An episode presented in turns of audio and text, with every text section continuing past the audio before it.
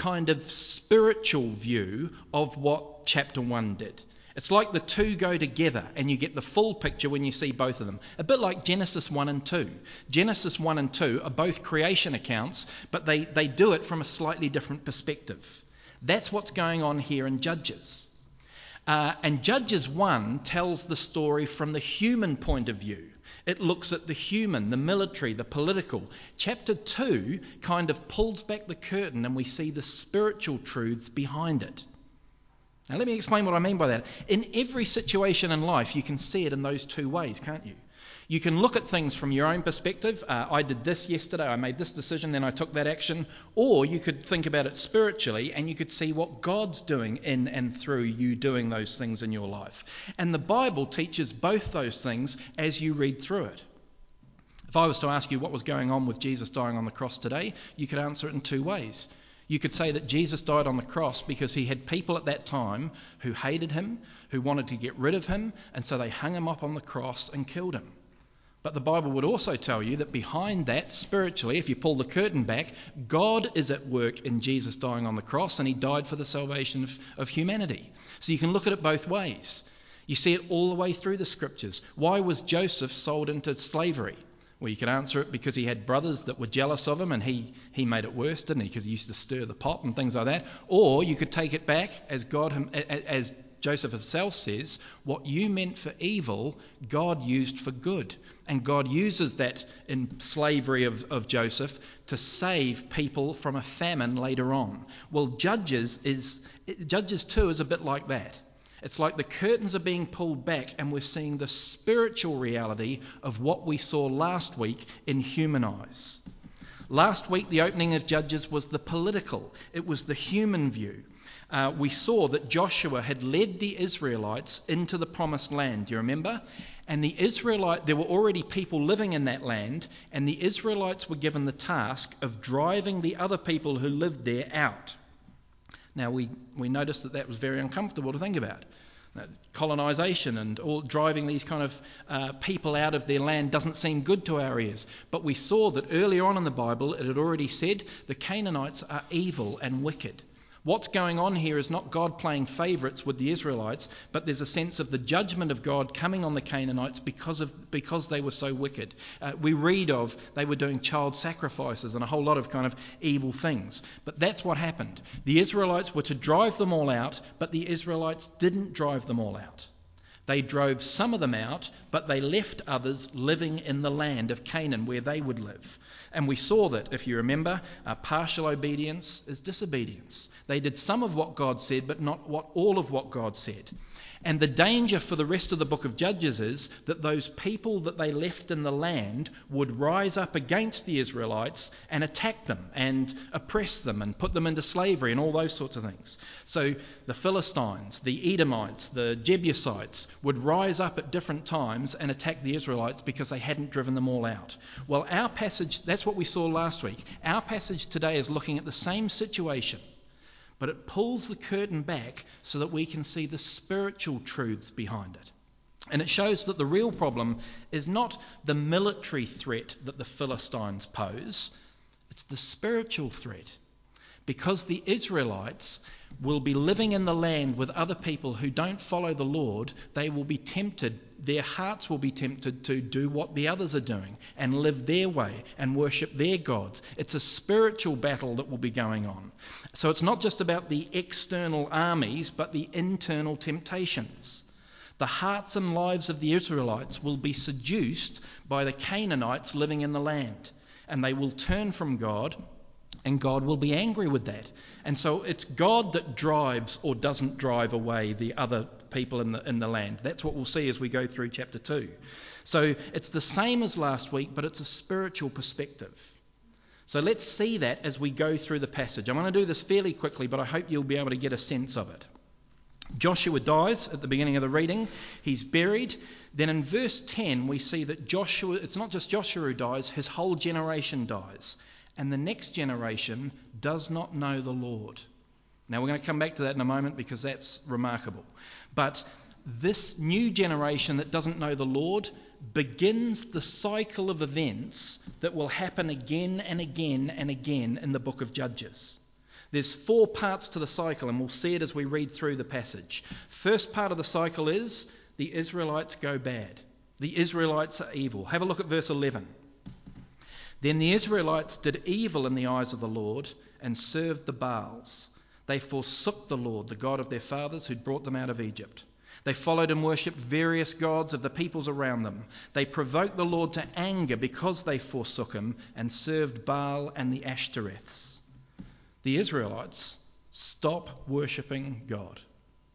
They take on the people around them and they start worshipping those gods. By name, it mentions Baal and the Ashtoreths. Baal was the fertility god of the Canaanites, and Ashtoreth was the, the female cohort of the, the god. The two went together. And it's always fertility gods. Why is it fertility gods? What, what's the significance of fertility gods? Fertility gods means more crops. Fertility gods means more livestock. Fertility gods means more offspring. It's materialism in a different sense. That's what they're doing. So the Israelites start doing what the people around them are doing, taking on their morals, their standards, their practices, worshipping their gods. Uh, verse 17 uses the language of them prostituting themselves to other gods. That's the, that's the level of what's going on. So, do you see this? This is a rejection of Israel of God. The God who'd created them, rescued them from Egypt, led them through the wilderness, given them this land. They're turning their back on him and worshipping other gods. So, first part of the cycle is Israel goes bad. Second part of the cycle is God judges that. God judges it. Verse 14 In his anger against Israel, the Lord handed them over to raiders who plundered them. These are the other people groups living in the land with the Israelites. He sold them to their enemies all around, whom they were no longer able to resist. Whenever Israel went out to fight, the hand of the Lord was against them to, to defeat them, just as he'd sworn to them. They were in great distress. So the first part is Israel goes bad, they go evil. Second part of the cycle is God raises up one of the neighboring people that live in the land to judge them, to overthrow them, to punish them in some way. Sometimes it's the Philistines, sometimes it's the Jebusites. So the judgment of God is the second part of the cycle. The third part of the cycle is God delivers them. He rescues them, He saves them by raising up a judge. Have a look at verse 16. Then the Lord raised up judges who saved them out of the hands of these raiders. Uh, look down to verse 18 if you can. Whenever the Lord raised up a judge for them, he was with the judge, and he saved them out of the hands of their enemies as long as the judge lived. The Lord had compassion on them as they groaned under those who oppressed and afflicted them. So Israel goes evil. God judges them as he raises up one of the other people groups, and then God raises up from within the Israelites a judge who rescues them, delivers them, saves them. The third part of that cycle is the raising up of the judges, and that's why the book is called Judges. And so we will look as we go through the book at the 12 judges that are named by, are mentioned by name through the book. People like Gideon and Ehud and Deborah and Samson. Uh, judges doesn't, I don't know what judge conjures up for you. For me, it conjures up someone in a wig in a courtroom giving out a legal uh, verdict. That's not what it is. Judge is a bit more like. Um, Judge Dredd, if you know the, the comic book, uh, delivers justice, saves and delivers the people, rescues the people. That's the judges. So that's the third part. So Israel goes evil. Uh, people are raised up to overthrow Israel, the judgment of God. God raises up a judge to save them. Then comes the fourth part of the circle, which brings us back to the first part of the circle. It's very depressing, very sad. Verse 19. But when the judge died, the people returned to ways even more corrupt than those of their fathers, following other gods and serving and worshipping them. They refused to give up their evil practices and stubborn ways. That's the cycle, four parts to it, that goes on again and again and again in the book of Judges. It just keeps happening. The Israelites start copying the people that are living around them, taking on their morals, their standards, their practices, worshipping the other gods. God raises up and punishes Israel through one of the people groups living around them. He then raises up a judge to save them. Then they go back to their evil ways, except not just their evil ways, they get worse every time, as verse 19 says. So it's not just a cycle that goes round again and again and again. It goes again and again and again, spiraling further and further downward, each generation getting worse than the one before. It's a cycle of sin and salvation. And this cycle is the key to the book of Judges. It's why I'm stressing it at the beginning. A lot of people study the book of Judges just by looking at the judges. So they look at Gideon and they go, well, here's some strong points from Gideon, we'll try and do that. And here's some bad points of Gideon, we'll try not to do that.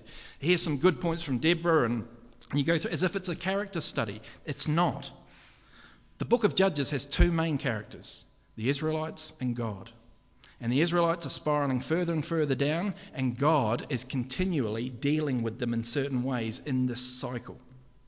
And it will get worse and worse and worse until King David comes. And King David will be the one that finally stops the spiraling down and down. So that's the passage. That's how it sets up the book of Judges. Now, I said there were two, I think, confronting things here that it's good to, good to keep in mind. I say this because Judges will confront us as we go through this series. I said it last week. I'll probably keep saying it as we go through it. We're going to see bloodshed in this book. We're going to see warfare. We're going to see people, God ordering people to be kicked out of the land. We're going to see descriptions of God that make us nervous and think, is this what God's like? And, and that's good. I want to say it's good when we find bits like that because we don't have a simplistic God. We want to plumb the depths of who He is and what He's like. So we're going to stop and pause when we see some things which may be confronting. I think there's two in our passage today which can unsettle, so I just want to pause and mention them and say a couple of words on them before we get into any lessons. The first uh, slightly confronting or difficult part in our passage today is the anger and jealousy of God. Did you see that as the reading went through? The anger and jealousy of God. There's no doubt that God is spoken of in, as being in anger in this section. And more than that, although it doesn't use the word jealous, it certainly gives the impression of jealousy. Have a look at the end of verse 12. They, the Israelites, provoked the Lord to anger because they forsook him and served Baal and the Ashtoreths. There's jealousy, anger and jealousy. Verse 14, in his anger, he hands the Israelites over to the raiders. Verse 20, therefore the Lord was very angry with Israel, and then God acts. All this anger and jealousy can cause real problems for us as Christians because it's not what we like to think of as the character of God. And so it's worth pausing and thinking about this. There, there are some people who would say, anger's got no part in God. I refuse to believe in a God that's angry. And well, then what do you do with a passage like this? We, but we do it, I think, because we tend to think of anger and jealousy as only negative, but they don't have to be. If anger is selfish, it is awful. If anger is petulant or irrational or unwarranted, then it is a terrible thing. But if anger is justified, it is appropriate. If anger is directed at something worthy of anger and it's proportional and it's not just flying from nowhere, but it's understood that this is part of a, a, consequence to a certain action, then it is appropriate. More than that, sometimes it's inappropriate to not have anger. If you look on some of the injustice in the world and you're not angry about it, what's wrong with you? God's anger at evil is like that. God is angry at things that should provoke anger when he sees the evil in the world. And it's always expected. It's not like um, a parent with a child where suddenly the parent gets angry and the child goes, Well, where the heck did that come from? I wasn't expecting that. that uh, it's always expected with God. He spells out. Have a look at verse 15. Very interesting phrase there. It says, God was against Israel as he'd sworn to them. God had promised he would be angry if certain actions were done. God is a faithful God. He's faithful to his promise of anger and judgment, as well as he's faithful to his, his promise of forgiveness and salvation. If you can't believe God's promise of judgment, why would you believe his promise of salvation? But it's always expected. Right back in the garden, if you eat of the fruit of the tree of the knowledge of good and evil, you will surely die. God spells out the instructions and the consequences. He gives the law, thou shalt not. He gives the expectations, and we know what's supposed to happen. In the New Testament, Jesus teaches about hell. None of it's a surprise. Anger, the anger of God, is right because it's, it, it comes against evil, and it's not a surprise. It's not, it's not petulant or irrational. And it's good that God is angry at evil.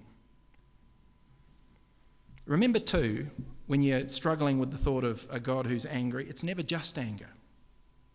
The, the, we can become imbalanced if we just focus on that particular aspect. Even in this case, when Israel is being as bad as they could be, when they're basically spitting at God, the God who's saved them and rescued them, and saying, To heck with you, I'll do this my way with all these other ones, we see the compassion of God. Verse 18 Before the Israelites apologize or repent, we're told he has compassion on them. Right the way through the Bible, there are both those aspects to God, to the Lord his righteous anger, his undeserved love and compassion and mercy. And we need to hold on to both. One without the other doesn't work. There are some people, as I said, who say, Well, I don't believe in the, the anger part of God, I only believe in the love part of God. There, there is, love brings anger. If I see the injustice in the world and I'm not angry at it, it's because I don't care. It's only through love that there's, there's a righteous anger. Anger in the Lord is good because it means that one day He will put an end to evil.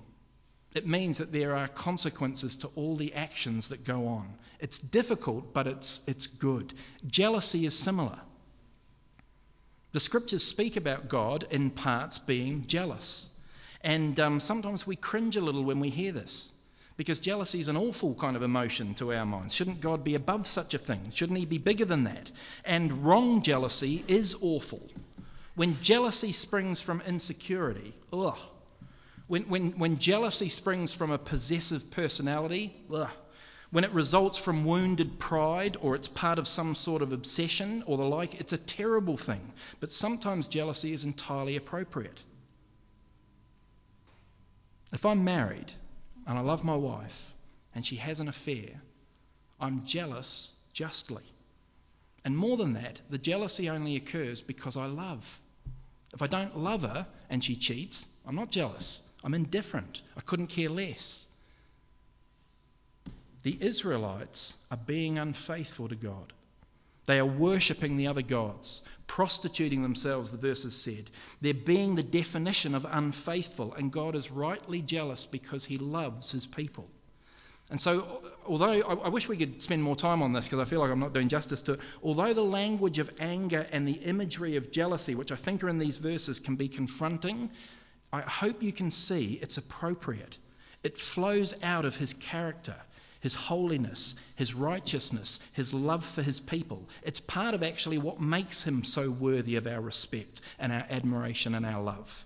I don't want a God who's indifferent. I don't want a God who's got no standards or is dispassionate about evil or for whom there's no consequences or who doesn't care about people. It's good that God is like this. And that's what we're seeing as we go through. This is the same God who gives his son because he loves us so much. But that anger and jealousy is part of, of his character and part of the consequences of what we deserve. Uh, second bit that's a, a bit tricky here, uh, much, much quicker, is it says that God is testing the Israelites. And again, that language uh, is, is tricky to our ears sometimes. In chapter 2, verse 22, God says that he'll use the other nations to test Israel says it again in chapter 3, verse 1, says it again in chapter 3, verse 4. The Lord is using the other nations to test the Israelites. And that can sound unpleasant to our ears because it can conjure up an image of God playing games at the expense of the Israelites or the other nations. That a bit like we might tease a cat with a string. Who would do such a thing? But you know, tease a cat with a bit of string for our own amusement. That's what God's doing with the uh, the Israelites and, the, and things here. Now, I haven't got time, as I said, to get into this deeply, but Bible words have Bible meanings. And when the word test is used in the scriptures, God tests for the good of those he's testing. It, testing gives opportunities for people to respond the right way. James chapter 1 says that God tests, um, uh, through God's testing, he strengthens. He uses it to grow us in patience in dependence upon Him, in trust towards Him, in faithfulness. So, again, the testing is not a negative. We can kind of spring that way, but I, I want to tell you it's not that way. I need to keep moving on, so let's move to the lessons. Two lessons for us to consider uh, from this uh, introductory part of the book of Judges. And the first we looked at last week, we're going to think about it again the danger of the world. The danger of the world. This is the problem of Judges. The Israelites are living in Canaan surrounded by Canaanites. The problem is that the Israelites took on the morals, the priorities, the standards, the lifestyle of the world around them. And ultimately, that led them to turning their back on God and worshipping other gods. And they would never have thought that they would end up in that place. And worshipping other gods. We sit here today, don't we, kind of going, how could they worship other gods? Because we have in mind that they're bowing down to another statue or something. That's not necessarily what worshipping other gods means. People can worship other gods without realizing that they're worshipping other gods. Worshipping other gods just means you give that thing in life, whether it's a statue or a person or a, um, uh, an element of life, the worth, the time, the energy, the heart that should be directed to your Creator and Saviour. When you give something uh, to God other than God, your heart or your life, it could be that you live ultimately for your family, or ultimately for money, or for pleasure, or for stuff, or for self. That is worshipping other gods. That is idolatry. If I said today, came in and said, uh, there's a number of people here that are worshipping other gods, everyone would go, well, I want to know who it is. Uh, but if we looked at our own lives and saw where we invest our time and our money and our priorities and our goals, we may end up thinking it's us, even though we would never have thought that. The Israelites started doing this. Bit by bit, they took on the world around them, and by the end of it, they would turn their backs on God and were worshipping other gods. That should challenge us. I used to look at, I grew up uh, and became a Christian at a time when there were still some older Christians of a different generation to me who I would have called fundamentalists. And uh, the fundamentalist Christians I thought had sad lives because they didn't let Christians play cards because the world plays cards. They didn't let Christians go to cinema because the world goes to the cinema. They didn't let Christians go to dances, not that I wanted to go to a dance, but uh, because the world dances. And they, they kind of retreated from the world, and I saw them as uh, radicals and extremists. And I think in, in, some ways they were extremists because there's nothing wrong in and of itself with cards or with dancing or whatever else. But if that was the problem of extremism before, we're at the other end of the totem pole. Totem poles go down and up, sorry. We're at the other end of the, the, the, the thing. Because now, don't laugh, now, nothing separates us from the world. They used to look fairly different from the world, perhaps too different from the world. Today, do I look different from the world at all? In the things that I do and the things that I don't do, and the things I give my time and attention and money to, and the passions that I have and the goals that I have? What separates you from the Canaanites? What separates you from the Canaanites? What do you not take part in that the rest of the world does? What do you do that no one else does? What are the standards or morals that come from the Lord rather than the world around you? These are the questions that will help us strive to not fall into the problems and mistakes of the Israelites. You and I live in Canaan surrounded by Canaanites. The voice of the media and what it tells us is important. The education system telling our forming our children as they come up in it. And I'm not here, this is not conspiracy theories where I'm saying the whole education system is terrible. There will be good things in it, but there will also be bad things, corrupt things. There will be helpful things and unhelpful things. The media, uh, the education system, the government. Why do we look to the government for our moral guide? At the moment, they're discussing debates on abortion. And our view as Christians is very different from the, the view of the government at the moment. Advertising tells us what we value, and the, the, the, modern gurus, which are celebrities, there will be voices, things telling us different truths and realities from the Lord. Very easy to suck us in. We buy it, we believe it, we follow it. In the end, we'll worship it. It's why, as Christians, I want, I want lots of Christians working in different areas. I, am passionate about trying to raise up the next generation of Christian leaders, ministers, and missionaries. It warms my heart when I hear from Miriam saying what she's doing and those kind of things. But we need Christians in all areas of life and in lots of influential areas of life. We need Christians in the media who will bring truth to lies. We need Christian politicians who will be able to stand up for the Lord in Parliament and debate different ways of seeing things. We need different we need Christian artists who will get involved in making movies which set an example of holiness and goodness and sacrifice. We need Christian teachers and lawyers and parents who devote themselves to raising the next. We need this. Because the danger is real. We get sucked into the world, the voice, the voice of the world. And Christians partly obey, but remember last week, partial obedience is disobedience. Are we committed first and foremost to Jesus? and living for Him? Is His word our authority before the other competing voices of the world? The danger of the world will be a constant challenge, and our whole series in Judges will see it again and again and again. Will you and I learn from it? It's why time together as Christians is so important. Because here we block out the rest of the world and we turn to His word and listen to Him. It's where we encourage each other to keep going, living differently, even in the face of a world that kind of persecutes you for it. This is why we need each other in these times. That's the danger of the world. I wish I, wish I could go into it more. Secondly, very quickly, the other, the other um, lesson to learn here the generation problem. The generation problem. Verse 10 is chilling. Verse 10 is shocking. Verse 10 is potentially true at any time. Within one generation, the faith of the Israelites was lost. Within one generation handover of Christian faith to the next generation is vital. It's vital. It can be lost in a generation. And I presume, it doesn't go into it here, so this is speculation, but I, I, would be able to, I feel comfortable arguing about it with, with you afterwards if you want to disagree with me. I presume both generations were to blame. One didn't pass it on well, one didn't receive it well. One were too arrogant to learn from their elders, one was too lazy or too self focused or wanted to hold on to things too tightly to give it to the next. And in a generation, the faith is lost. Now, all of us here are in different generations. I was trying to work out, I'd say we've probably got five or six generations here, but for the sake of this talk and this passage, there's only two younger and older. The cutoff is 45, okay?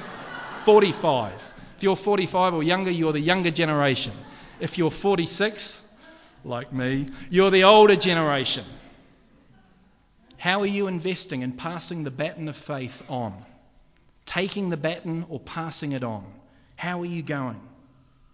I've spoken many times about how blessed we are here at St. Stephen's to span the generations. We are. We must never take it for granted. We've got to work at it because it can change in the blink of an eye. And things can be going okay now, but the next generation it's lost. Baton dropped. And I'm not taking away that God's in charge of all these things, but there's still a responsibility that's ours and we've got to think about. We've got to invest in the next generation intentionally, deliberately. And not just child minding, not just keeping kids quiet for an hour or that sort of thing. Love, letting them know what it is to love Jesus and live for Jesus. And I'm not just talking to parents, I'm talking to all of us. Those of us in the older generation, 46 and over, what are we doing to pass Jesus on? To train others for the faith, to mentor, to encourage. What are we doing, individually and as a church? Now, I will speak to the parents. Parents, how do you view your children? What's your ambition for your children? Is it that they're well educated? Is it that they will find a romantic partner? Is it that they will have a good job with financial security? Or is it that they will love the Lord Jesus Christ? I'm not saying that those other first ones aren't important, but the first one is so much more important. How could you not let that dictate how you raise your children? The other's a distant second. When God gave the law to the Israelites in Deuteronomy chapter 6, and it's a very important chapter, Deuteronomy, those early chapters of Deuteronomy for the Israelites. In Deuteronomy chapter 6, this is what God said to them when He gave them the law These commandments that I give you today are to be upon your hearts, impress them on your children. Talk about them when you sit at home, when you walk along the road, when you lie down, and when you get up. Aren't those great words from God for the Israelites? Impress these law on your heart, sorry, have them on your hearts, impress them on your children. And then he says, talk about it in every aspect of life. Not just when you have a family devotional time once a week at a formal time. It should be every area of life. Not just teaching facts, but the love for the Lord being a normal part of the way we live. Because otherwise, and I'm telling you this is the truth, the schools will tell them what to think and believe. Their phones will tell them what is valuable and worthy in life. Their desires will set the direction for their life because we're living with the Canaanite problem. We want to give them Jesus. We want to give them God's truth. We want to encourage them to live His ways and know Him and have His priorities. Part of us putting time into uh, interns here at St. Stephen's is getting on the, the next generation and giving them an opportunity to learn and train and serve and minister. Thank you very much to those in the older generation who financially give to, to allow that to happen. What a wonderful thing to do. And I want to encourage all those in the older generation bracket, 46 and up, uh, keep serving and looking out for the next generation. It's urgent, it can go in a generation. We need the older generation to continue to set the example, to serve, to love, to model, to inspire, to trust the next generation, to pass it on, to do all those things. Don't just exist when you get to a certain age. Don't just retire or pull back. Serve. You may have retired from financial employment, you don't retire from the Lord. Now, I'm not taking away from the fact that everyone's circumstances are different and uh, things. But we've got, to, we've got to do it intentionally. I still remember my dad saying that he felt his generation had let down my generation in terms of Christian faith. And I think he was right in some ways. And yet, wonderful to see the Lord, through his ministry, raise up the next generation and try and do something about it. We can't let it happen. I've said enough to the older generation. 45 and younger, the younger generation, live for the Lord. It's what's best. And learn from your elders because they've been through it. The younger Christians that are here, ask, watch, learn. Don't be arrogant and ignorant thinking you know everything. Do you know what a blessing it is to have a hall full of people, Christian men and women, who've lived the Christian life for a long time and have gone through so much of the experiences of life, and they can share it with you? People who know what it is to get back up after they've failed and feel like they've let the Lord down in a terrible way. People who've gone through issues of depression and losing loved ones. People who have failed sexually, who've struggled with loneliness, who've had wayward children that have broken their hearts, who've felt at times unloved by God, and yet they're still in God's hands further on. They can offer advice and counsel and encouragement. It's an incredible opportunity that's here. Respect them, honour them, treasure them. Take the initiative to start a, a, conversation. I've had a number of conversations with people in this room, my elders. When I came to St. Stephen's, I was, uh, I think, 33, 32 or 33 years old. I've had a number of conversations with people in this room that I'm looking at now about h- how do you do Christian parenting? What do you do when you're struggling in your marriage? What do you do when you're finding it tough as a Christian? What a blessing to have this here. Young Christians, stop following the so called wisdom of this world. It's foolishness. Think about the things that you hear and are told and the pattern of life you're displayed by everyone around you. See it when it's hollow. So much of it glitters, but it isn't gold. It certainly doesn't satisfy or save. It's often fake or it's a half truth. Don't just follow the people around you, buying the same things, doing the same things, setting the same goals. It leads to turning your back on God and worshipping other gods. Think about what your purpose in life is, what it, where you're going. It should be about Jesus. Jesus and living for Him. That's the be all and the end all. The only thing that lasts, the only thing you can truly count on perfectly and live for Him. The danger of the generation here, it's very stark. The good news is, presumably, if it can be lost in a generation, it can be won in a generation. It can be changed for the positive in that generation. Don't we want that? Let's work towards that. I pray we'll be challenged by it. So, anyway, I've got, I've got, to wrap up. This is the introduction to Judges, the first three, three chapters. This will be a tough book as we go through it. We're actually taking a break next week. I apologise, I'm in Blenheim. So, we're taking a break next week, but we're back into it afterwards. When we get back into it, we're looking at the Judges. But this introduction has set us up for it because of the cycle that's going to carry on all the way through it. This will be a tough book for us to look at. It will confront us. There will be things that we see of God and people that will shake us and unnerve it. Don't be fazed by that. We want a, a, full, robust knowledge of God and who He is and a deepening understanding of Him and love for Him. We'll be tempted at times to think, well, it's just a history lesson. It's not.